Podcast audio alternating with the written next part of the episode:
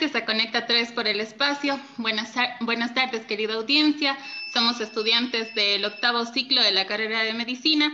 Mi nombre es Lisbeth Espinosa y junto a mi compañera Salomé Delgado les damos la más cordial bienvenida a este programa dirigido desde PrevMed, Tu Salud es Importante, hacia la comunidad. Nuestro objetivo es fortalecer la vinculación de la Universidad Católica de Cuenca con la sociedad. Es por eso que el día de hoy contamos con el gran honor de la doctora Lady Rodas, neumóloga por la Universidad Central del Ecuador, médico internista por la Universidad de Cuenca y actualmente trabaja en el Hospital José Carreasco Artraga. Si desean comunicarse con la doctora, pueden contactarse a través del 098 46 69 330 quien en esta ocasión nos brindará respuestas a las inquietudes que tiene el público en general sobre el tema bronquitis crónica y COVID. Doctora, es un gusto contar con su presencia. Le cedemos la palabra. Buenas tardes con todos. Muchísimas gracias por la invitación. Eh, gracias a mi compañero Álvaro González, él me hizo esta cordial invitación y a ustedes los estudiantes de la universidad. Eh, espero que las preguntas eh, que tengan y las dudas sean respondidas y también pues, a toda la audiencia que está escuchando. Buenas tardes. Listo. Cabe recalcar que todas las preguntas fueron realizadas por parte de la comunidad y a continuación procederemos con la primera pregunta. ¿Nos podría decir, doctora, en pocas palabras, qué es la bronquitis, características de la enfermedad? Ok, bueno, perdón, este, la bronquitis es una enfermedad inflamatoria de las vías aéreas eh, superiores e inferiores eh, a nivel de, bueno, obviamente los pulmones, y que mm, eh, está dentro de un grupo de enfermedades que se conoce como enfermedades pulmonares obstructivas crónicas. En ese grupo está pues la bronquitis crónica y el enfisema, eh, y que se dan por algunas eh, exposiciones constantes o crónicas a varios eh, factores que pueden ser irritantes. Entonces, una enfermedad, como bien lo dice, crónica que, que se produce específicamente por una inflamación de las vías aéreas respiratorias. Doctora, ¿y en qué momento esta enfermedad se convierte en crónica? Eh, no es que se convierta en crónica, es que más bien es una patología que por su tiempo de exposición eh, de, a, los, a, los, causantes de esta enfermedad, eh, pues la persona empieza con síntomas que van siendo cada vez progresivos y que esa, esa progresión de la enfermedad le hace que el paciente acuda al, al, al, médico, ¿no? Y no es que en un momento específico ya se convirtió en crónica, sino que es más bien la exposición continua que tenga el paciente a, a, ciertos factores que van a ser los que predisponen a desarrollar la enfermedad. Muchas gracias, doctora. La siguiente pregunta es, ¿cuáles son las causas o cuáles son los factores de riesgo para que se dé una bronquitis crónica? Eh, pues eh, en este grupo de enfermedades, el principal factor de riesgo, la principal eh, exposición a la cual un paciente eh, se, expone pues, y desarrolla la enfermedad es principalmente el tabaquismo. ¿no? El humo del tabaco y, todas las sustancias que contiene el tabaco es, uno de los, es el principal factor eh, que predispone a esta enfermedad y es el que a nivel mundial más enfermedades ha causado. ¿no? Y obviamente mortalidad que lleva eh, tan alta esta enfermedad está eh, estipulada que es una de las eh, causas más altas de mortalidad a nivel mundial. Y aparte de eso, del tabaquismo como el principal factor de riesgo, también las personas que se exponen mucho tiempo a, a, los carburantes o combustibles de biomasa, es decir, las personas que están cocinando con leña durante mucho tiempo o que hacen asados, por ejemplo, en sus trabajos, se exponen a humos o a tóxicos y también a otros tipos de partículas o gases eh, en sus trabajos, ¿no? Pero el principal sigue siendo el tabaco o eh, los carburantes de biomasa, que ese se ve como más eh, en los países en vías de desarrollo, que somos nosotros en ese grupo. Gracias, doctora. ¿Y cuáles serían los signos y síntomas que presentan los pacientes con esta patología? Mm, también me olvidaba decir en la pregunta anterior que puede existir factores genéticos que pueden predisponer a personas más jóvenes a que desarrollen la enfermedad. Y también en personas eh, que han nacido con peso bajo eh, o que han tenido infecciones mm, eh, en la niñez, esos también son factores que predisponen. Los síntomas que se presentan generalmente es un paciente que tenga falta de aire, que se conoce como disnea, Em, y que sea progresiva en el tiempo y que más bien eh, se exacerbe, por ejemplo, con el ejercicio. Eh, ese es uno de los principales síntomas. También la tos eh, puede ser productiva o no, es decir, que tenga flema o no.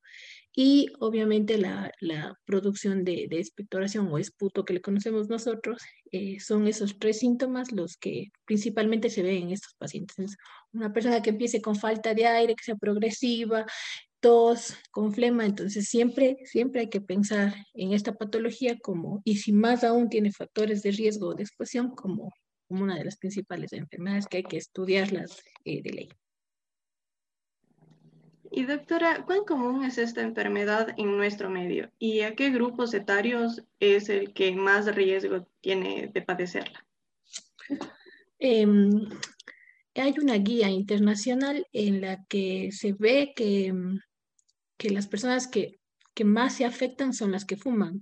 Pero en nuestro país eh, tenemos mayor predisposición a las personas que han estado eh, en mucho contacto, mucho tiempo con, con la combustión de, biomasa, es decir, los que cocinaban con leña y esto. Pero también el tabaquismo tiene mucha importancia en nuestro medio, no es uno que se le deje al lado, ¿no? Es, es el tabaquismo y los carburantes de biomasa. Y el grupo de edad que más afectado está es el mayor de 65 años y generalmente las mujeres, sobre todo en nuestro medio, que es en donde más eh, las personas pues se han expuesto muchos años a la combustión o al tabaco, entonces empieza a desarrollarse más o menos a partir de los 50, 60 años, dependiendo del tiempo de exposición y cuándo empezó a exponerse pero sí, más o menos más la gente eh, se diagnostica a los 65, desde los 65 años y eh, generalmente se ven mujeres. Muchas gracias, doctora. Otra pregunta, ¿es lo mismo decir EPOC que bronquitis crónica?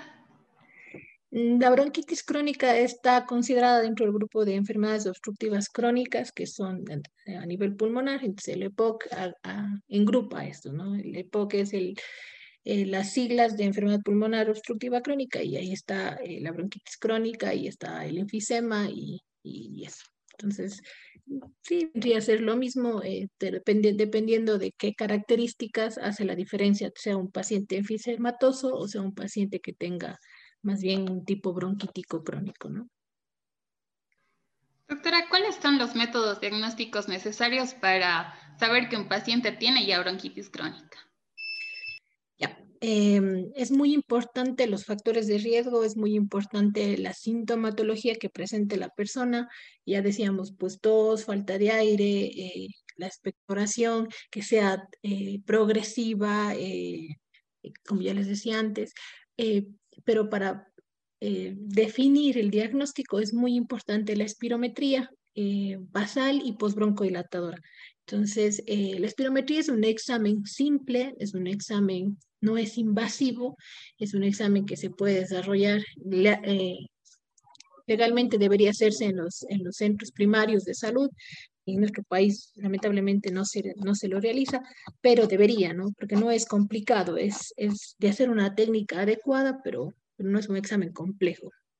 Y ese examen nos va a orientar basados en parámetros eh, si un paciente tiene o no la enfermedad, una enfermedad obstructiva que sea crónica, porque no va a revertir eh, en uno de los parámetros que se mide ahí eh, el valor, ¿no? Se mantiene, hay una medida que es la fracción, el volumen inspiratorio forzado en el primer segundo sobre la capacidad vital forzada y ese tiene que ser menos de 0.7, que es un parámetro que se mide para para poder tener eh, claro la, la, el diagnóstico y luego de la broncodilatación eh, ese valor no revierte, no mejora y el FEP 1 igual se mantiene bajo.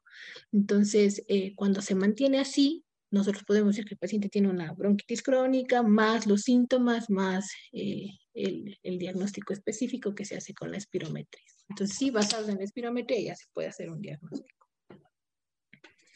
Gracias, doctora. La siguiente pregunta es respecto a los signos radiológicos. ¿Cuáles serían los que más frecuentemente se pueden observar en estos pacientes bronquíticos crónicos?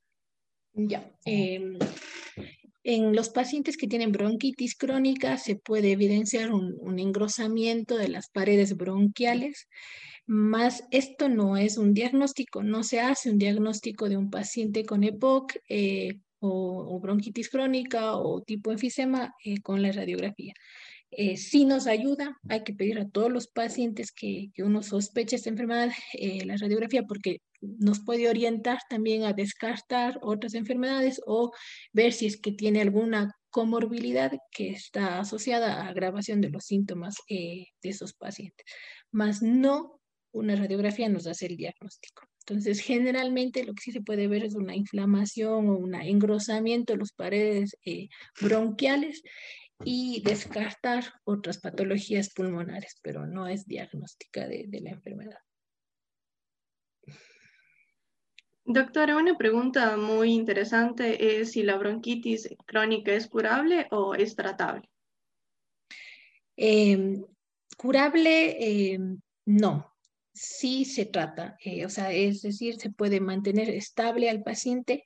En el momento que un paciente ha sido diagnosticado la enfermedad, lo que se tiene que hacer es eh, eh, de plano cortarle toda exposición a, a, lo que fue su causa de la enfermedad, ¿no? Por ejemplo, si el paciente fumaba, debe dejar de fumar.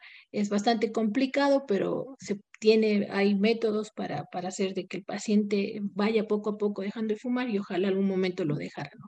Y si es la exposición a la combustión eh, de biomasa o si es agentes tóxicos, también hay humos en el trabajo, entonces depende primero eh, la causa para bloquearla de una y de ahí el tratamiento se basa en, en broncodilatadores, dependiendo del estadio que esté el paciente. Eh, nosotros tenemos unos diagramas eh, que se basan tanto en, la, en el FEP1 y la valoración de la espirometría que les comentaba hace un momento, y también en los síntomas y exacerbaciones del paciente. Entonces, con ese diagrama nosotros nos dirigimos hacia un tratamiento si necesita un solo tipo de broncodilatador, si necesita una combinación de broncodilatadores o si ya necesita incluso corticoides inhalados u otro tipo de terapias, dependiendo de la gravedad de la enfermedad. Pero es tratable, es una enfermedad prevenible, es decir, que si es que le cortamos de raíz antes de que un paciente desarrolle EPOC, eh, por ejemplo, al tabaco, pues es lo, ideal. Por eso siempre hay que insistir a la población de que el uso del tabaco se suspenda o la exposición a esta combustión de biomasa también se suspenda. Entonces, es prevenible y también es, es tratable con ciertos fármacos que, que van a depender del grado de gravedad de la, de la enfermedad. Doctora, regresando un poco a lo que es la espirometría, ¿a qué hace referencia con el BF1? Ya. Es, em, la espirometría lo que nos mide es la capacidad que tiene eh, la persona eh, de... es una prueba de función pulmonar, es decir, el paciente cuando sopla, nosotros le pedimos de que sople al máximo y, y como si estuviera soplando una vela a lo lejos, y esa fuerza con la que él sopla en el primer segundo es lo que se mide ahí. Entonces es el, volumen expiratorio forzado en el primer segundo, es decir, la, cantidad de aire que uno, porque le pedimos al paciente que meta todo el aire y que sople con fuerza. Entonces, ese, ese parámetro nos mide específicamente cómo está, eh, si hay o no la obstrucción a nivel de las vías aéreas. Entonces, em, es un parámetro que, que, es, como les decía antes, sencillo, no, no, es un, no es un examen complejo.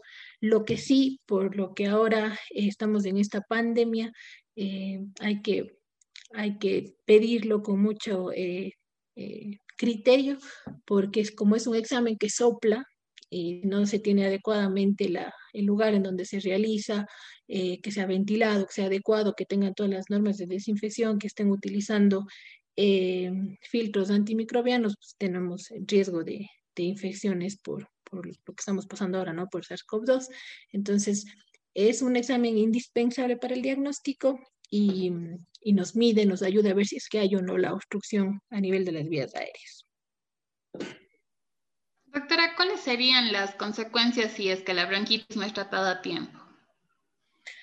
Mm, bueno, pues el paciente va a estar muy sintomático, ¿no? Eh, sobre todo el paciente bronquítico crónico tiene mucha secreción, va a tener eh, mucha expectoración y ese paciente no va, no va, a, estar, no va a estar bien, ¿no? Eh, aparte que la disnea, la falta de aire que va a tener el paciente es muy molesta y entonces cuando ya se desarrolló la enfermedad, le podemos estabilizar con los fármacos, pero como les decía antes, lo ideal sería que suspenda eh, lo que le está causando la, enfermedad, ¿no? Se ha visto que hay una reversión, eh, eh, no de la enfermedad como tal, pero sí de los síntomas, sobre todo en un paciente que suspende el, tabaquismo, por ejemplo, o la exposición a la, combustión de biomasa cuando, cuando ya se le diagnostica. Entonces, depende mucho, el paciente siempre va a buscar cuando cuando le falta el aire o cuando presenta tos o mucha expectoración. Entonces, eh, nada, el tratamiento es dirigido a los síntomas y, y va a depender mucho de la, de, la, de la prevención, sobre todo en estos pacientes. Doctora, otra pregunta. Usted había mencionado que dentro del EPOC eh, comprendía lo que es la bronquitis crónica y el enfisema. ¿Cómo se diferenciarían entre estas dos? El enfisema, hay una destrucción de la parte última de las vías aéreas, que es el alveolo, y eso hace que cada vez que el paciente quiera sacar el aire, eh, no pueda expirar toda su cantidad de aire y se vaya el, pulmón cada vez haciéndose más grande, pero llenándose de aire. Y eh, la bronquitis, en cambio, es un paciente que tiene mucha secreción, tiene tos, eh, casi siempre productiva, y mm, y, se distinguen clínicamente porque el paciente con, con EPOC generalmente es el que fuma, eh, generalmente es el que eh, tiene, eh, ya en exámenes podemos ver una horizontalización de sus costillas, tiene cada vez más tendencia a, a, retener el aire a nivel pulmonar y en cambio el bronquítico crónico es el paciente que más bien va a tener mucha secreción y generalmente se le asocia con, una exposición irritante a los, por ejemplo, a la combustión de biomasa, ¿no? Pero podrían eh, superponerse ambos grupos y no siempre va a ser el uno específico el otro, ¿no? Eso, y en un paciente que tenga efisema, se debería hacer siempre una tomografía, por ejemplo, para buscar eh, cáncer, porque esos pacientes son mayor eh, predispuestos a, presentar eh, esta patología, ¿no? Porque generalmente son los que han estado fumando. Entonces, todo es valoración del paciente y de las características clínicas que, que él tenga. Doctora, o sea, se podría decir que un paciente es delgado y el otro es Sí, sí, hay en la semiología ese, tipo del soplador rosado, el soplador azul eh, y el paciente del bronquítico crónico, generalmente el paciente que pasa más sedentario, que es más gordito que el otro paciente que hay una desnutrición ya marcada como, o, o progresiva, que es ya como tal de la enfermedad. Entonces sí, podría, podría distinguírselo así, mas no siempre es específico, ¿no? A veces se superponen eh, los, dos tipos de, sobre todo características clínicas que tienen estos pacientes. Doctora, ¿y cuándo el paciente ya debe utilizar oxígeno? ¿Cómo eh, se puede distinguir que es ya dependiente del mismo? Ya, eh, un paciente que tenga, por ejemplo, una enfermedad pulmonar obstructiva crónica, cualquiera de las dos, que, mm, que sea muy ya ah, eh, una enfermedad ya muy grave, eh, que por, eh, por espirometría consideremos de que ya está en, una, en un grado de gravedad o grado 4 que le conocemos, y que sea muy sintomático y ya es el paciente generalmente es el paciente con, con enfisema, que ha fumado mucho tiempo, que ya está bastante afectado su pulmón y este paciente tiene una saturación de oxígeno por por eh, medido en gasometría arterial, eh, mide los gases pues del, de, cómo oxigenamos nosotros a nivel eh, que está en la sangre y ese tiene menos de 55. Entonces, el paciente que tenga menos de 55 muy sintomático, que ya tenga policitemia, es decir, que empiece a generar más glóbulos rojos, ya hay que administrar oxígeno, eh, dependiendo del, del grado en el que él se mantenga, ¿no? Por ejemplo, que un paciente necesite 0,5 litros, un litro para que mantenga una saturación máximo hasta 90, pero tampoco les podemos eh, mantener muy oxigenados a ellos, entonces ya. Si ese paciente, a pesar del tratamiento, no revierte esta necesidad de oxígeno, pues ya se le consideraría que es dependiente del oxígeno y va a mantenerse siempre con ese tratamiento. Y si no, si optimizamos el tratamiento, valoramos que el paciente haga bien sus inhalaciones, porque ese es otro de los problemas con estos pacientes, que a veces el uso del inhalador es, es inadecuado. Entonces, viendo todos los, los factores, eh, revierte un poco, pues se le puede seguir manteniendo sin oxígeno hasta cuando realmente sea necesario, ¿no? Pacientes que tengan hipertensión pulmonar por esta causa eh, necesitan oxígeno, eh, los que empiecen ya con policitemia, es decir, con producción de glóbulos rojos, y los que mantengan una saturación de oxígeno menos de 55 son candidatos a oxigenoterapia, dependiendo de, de, de si es que el tratamiento está ya optimizado. Listo, doctora. Si el asma es un proceso obstructivo, ¿cómo se diferencia del EPOC?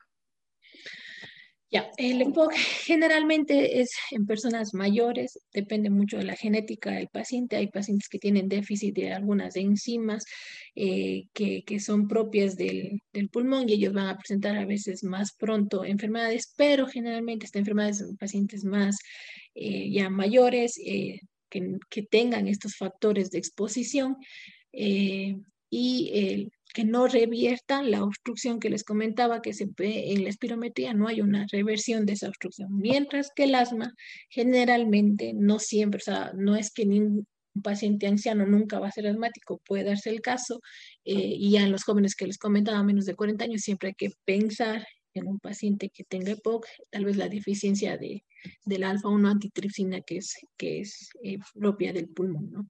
Y también de, del páncreas y esto. Pero em, en los pacientes, en cambio, con asma, eh, vamos a ver generalmente personas más jóvenes, con predisposición genética, es decir, que haya familiares asmáticos, que, que tengan atopías o, tendencias alérgicas eh, y que haya una reversión de la obstrucción en la espirometría. Entonces, pacientes, el tratamiento difiere porque el uno va a recibir antiinflamatorios a nivel eh, eh, local con los inhaladores y el otro lo que vamos primero a utilizarle en el EPOC va a ser los broncodilatadores.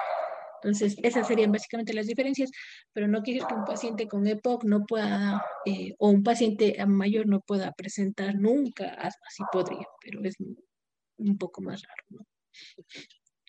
Y doctora, ¿pueden coexistir estas patologías es decir, la bronquitis crónica con el asma? Eh, sí, sí, hay, hay eh, rasgos que nosotros valoramos en pacientes que pueden presentar eh, las dos patologías y también una persona asmática por mucho tiempo puede también desarrollar ya una no reversión de su de su obstrucción del, del, flujo de la vía aérea y entonces ya consideraríamos que es un EPOC, ¿no?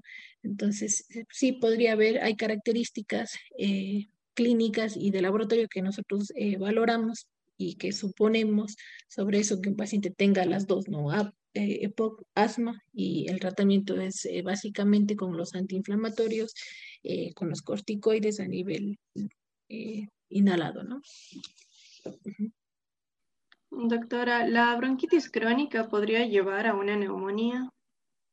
No, como tal, no, no es que un paciente bronquítico crónico va a a, desarrollar neumonía solo por tener bronquitis, pero sí es un paciente que tiene mayor predisposición a las infecciones. Por eso es sumamente importante las vacunas en estos pacientes eh, con enfermedades pulmonares eh, crónicas, cualquiera.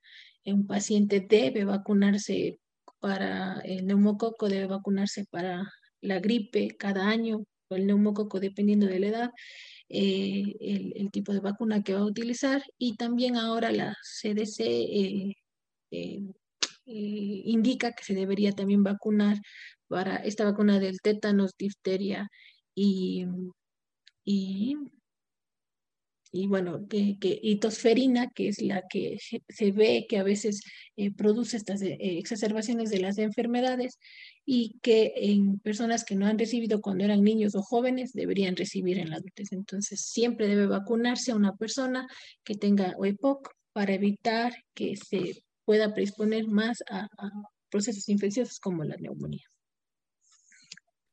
Y doctora, ¿cómo exacerbado. Cuando un paciente tiene aumento de sus síntomas, sobre todo la falta de aire o disnea, eh, que aumente la tos, que aumente la expectoración, que haya cambios en la, en la, en la expectoración, eh, por ejemplo, que sea una expectoración amarilla, verdosa.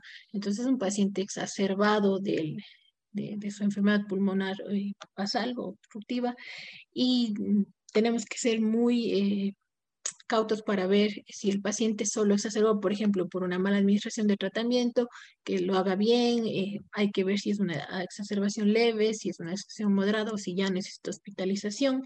Y también no todos estos pacientes van a necesitar antibiótico, pero el cambio en la coloración de la, de la expectoración, por ejemplo, es uno de los indicadores eh, que nos podrían eh, orientar para iniciarle antibiótico terapia. Otra es la procalcitonina, no es una indicación eh, que se deba hacer siempre, pero si se puede, eh, podría eh, valorarse ese valor también y ver si es que si es que el paciente está ya con una infección bacteriana y darle tratamiento antibiótico. Ahora bien, doctora, en relación a la pandemia actual, ¿qué pronóstico tiene un bronquítico crónico si se contagia de COVID-19? ¿Qué signos se le adicionan a este paciente? Es lo mismo que a un paciente que no tenga enfermedad pulmonar, eh, los síntomas. Y el riesgo de morbilidad y mortalidad es mayor. Entonces, por eso estos pacientes, eh, mientras se puedan quedar en casa, mejor. No con eso quiere decir que se aíslen del mundo porque hay mucho riesgo de depresión y todo eso. Entonces, es importantísima la actividad física, entonces si pueden salir a caminar en lugares en donde no haya riesgo de exposición, está indicado, pero no salir a, lugares concurridos, poco ventilados y, que haya mucha gente, ¿no?